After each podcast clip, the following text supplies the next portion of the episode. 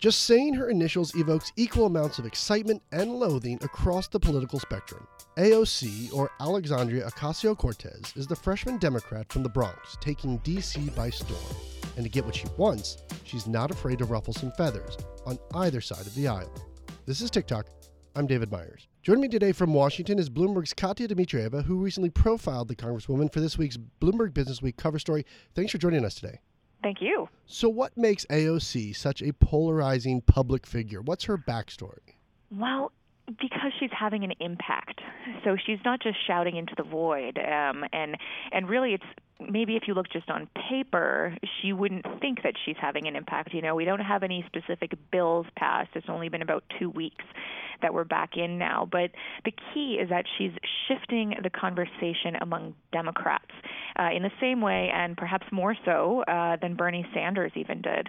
And that in itself is helping to write new bills and will help to push forward new policies because she's, as we know in the story, she's shifting the Overton window back to the left. Um, in other words, the debate among Democrats is no longer about, you know, should we raise taxes? Should we raise deficits? Should we um, be involved in, in certain policies? It's actually no, let's rethink how the entire economy works and what kind of policies are in place to support that economy. Let's just go back to square one.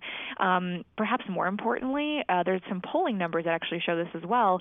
She's opening the door to socialism, which since the Cold War has been such a dirty word, but she's in a way, you know, making socialism mm-hmm. great again. This has conservatives and libertarians and some Democrats really freaked out. And she's doing this also a lot on social media, which is another bit of her um, presence that really gets people's attention. Definitely. And what also gets people's attention is that she looks like them or sounds like them. She literally is a, working class person. Those are her roots, uh, which is very different for a lot of people um, on the Hill who are representing Americans uh, today. And so on social media, you know, she's been having a great impact even just this week. Let's look at this week. She started this tag, Where is Mitch? Mitch McConnell. And, and she's really pushing this line that um, it is the responsibility of Trump and Mitch McConnell to reopen government, they're the only people holding it back. So she started that out uh, this week. She also uh, is also sharing the love. She is giving uh, Democrats and fellow Democrat peers uh, some lessons on how to use social media. Uh, so that's something that she's doing. Uh, I believe it's this week, actually. And, uh, you know, frankly, she's a woman of color. She knows how to use her voice. Uh, politicians, Americans, you know, frankly, media, we're not really used to that. But, um, but, that's why she's drawing so much attention. So so far, like you said, she hasn't no bills have been introduced yet, but she is uh, notable for one of her proposals, the Green New Deal. What are the details behind that plan? So right now, it's not a, you know, you can't point to it and say, okay, here are the bullet points of what exactly they're looking for. What they're calling for so far um, is a is a committee. So they want to put together a committee um, to investigate what a Green New Deal should look like, the components of it, and from that will come the cost and all the other uh, specific sort of policies involved in that. But um, what we do have so far is a Green New Deal that was introduced back in 2012 by the Green Party at the time, and there was also another one in, um, that tried to get pushed in 2007, was unsuccessful, obviously.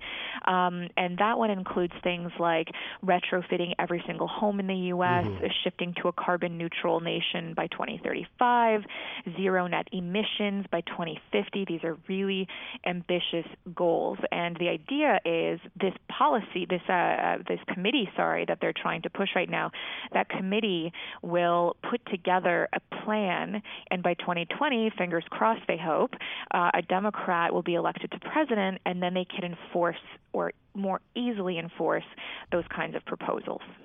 But as everyone knows, with these type of proposals comes with the question of how much it will cost. How will they pay for it? And what's her response to that been? So I asked her team that, and uh, in some ways, when you look at the economics of it, it almost the question itself misses the point because they're not even looking at this as a single policy proposal. They're looking at more so as a reshaping of the entire U.S. economy. That's what makes this plan so ambitious, and frankly, goes to your first question. That's why it's freaking people out. So um, in these kinds of situations, you can either you know raise taxes. Um, we see a lot of bills that have done that, um, or you can spend, and that includes reallocating from already uh, spent money or things that they're spending already.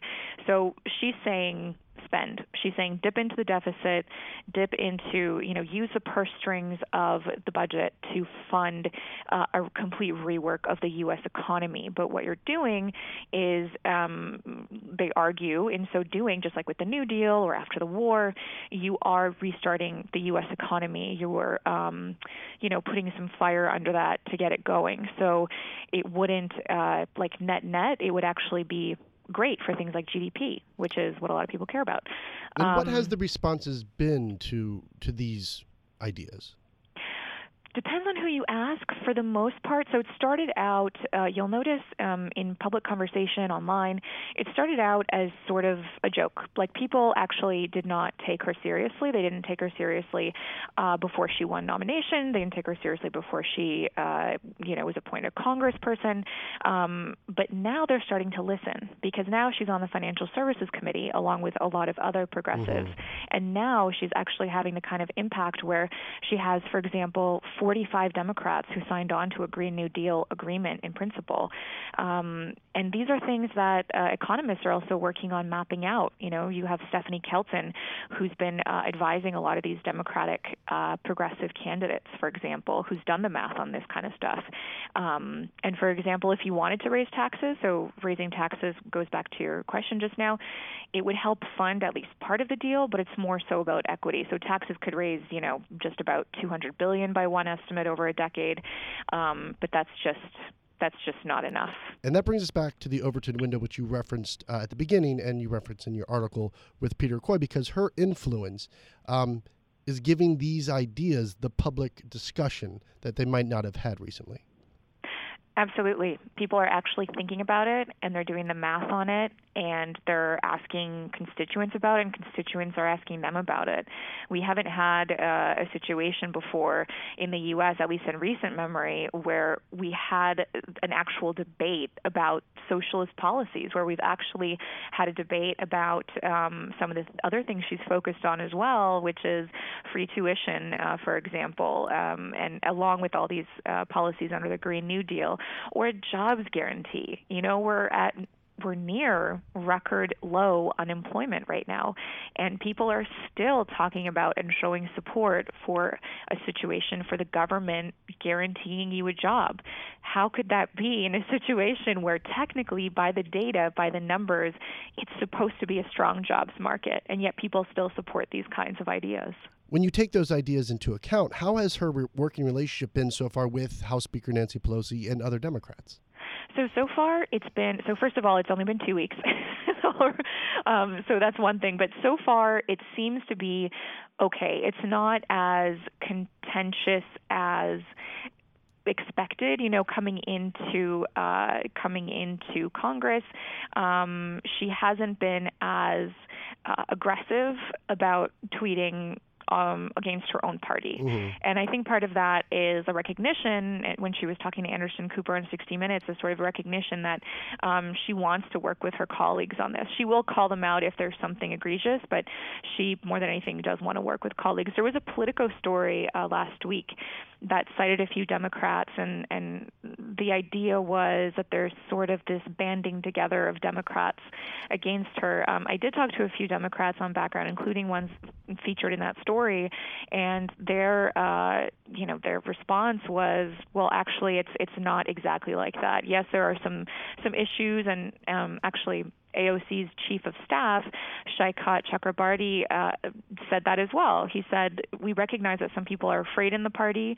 Uh, maybe they're confused. Maybe they don't know how to react. Um, but so far, the working relationships are good. Uh, so so far, so far, they would say that things are things are going well. When you take into account her social media sav- savviness, and when you take into account her ability to disrupt her own party and even call out people in her own party, she and the president share a lot of things, um, even though they don't share a lot of things. Yeah, in in their approach on social media, definitely I would say she's much more intelligent about it just because she's tweeting about um, you know economic research and tweeting uh, some like thought-provoking ideas um, and she's also a lot more um, she's just a lot more quick on her feet and that kind of stuff you know she posts if you follow her on Instagram she has two accounts um, and she has been uh, using it to make uh, Congress more transparent which is another thing that we haven't seen anyone do yet so she'll take people behind the scenes She's shown her office. Mm-hmm. Uh, she explains how the process works, and I've definitely tuned into those live feeds and doing some of my research. And uh, people are very responsive. They send in questions to her live. They've been sending her letters. You know, I went to her office uh, a couple days ago, and there are people just milling about. People who get maybe free tours of the area. Um, there were also meetings. People are taking selfies with her, group pictures. They're leaving sticky notes on her door. Like that's not normal. that usually doesn't happen. You can hear your footsteps echo in those hallways usually. So it is it's a very different uh it's a very different environment and and that's really a push led by her and mm-hmm. other progressives. You know, we've both said this now. It's only been 2 weeks, but ultimately going forward, how much influence will she have on her party and her party going into 2020? This is a key question. Um, so, influence wise, she is shifting the conversation. That's big in itself. Uh, so far, because it's been uh, only two weeks, she hasn't um, she hasn't had success in in obviously floating bills or getting those passed. Um, she also had some early challenges when she wasn't nominated to one of the uh, committees that she wanted to be a part of, the Ways and Means, which is a powerful powerful committee and also one that um, you know freshmen don't usually get elected to. Um, but she did get elected to the Financial Services Committee, so you know minus one plus one, I guess. um, but going forward for 2020, for example, I asked who is she going to back for 2020 from the Democratic Party? She's too er, she's too young. Uh, it's too early on for her to run uh, as president. But I asked uh, I asked them who she would support. They didn't you know offer any names they kind of gave coy responses they said let's get it through the next two weeks and then we'll focus on the next two years uh, so we'll see but it's regardless and needless to say whoever she decides to back, it will be a very powerful and impactful vote for that person. Katia, thanks so much for joining us today. Thank you. Make sure to follow Katia and her reporting on Twitter. She's at Katia DMI. That's a TicToc for today. Thanks for listening, and please head over to iTunes and let us know what you think. I'm David Meyers. You can follow me on Twitter at David F. Meyers, and you can get all your updates 24 7 at TicToc.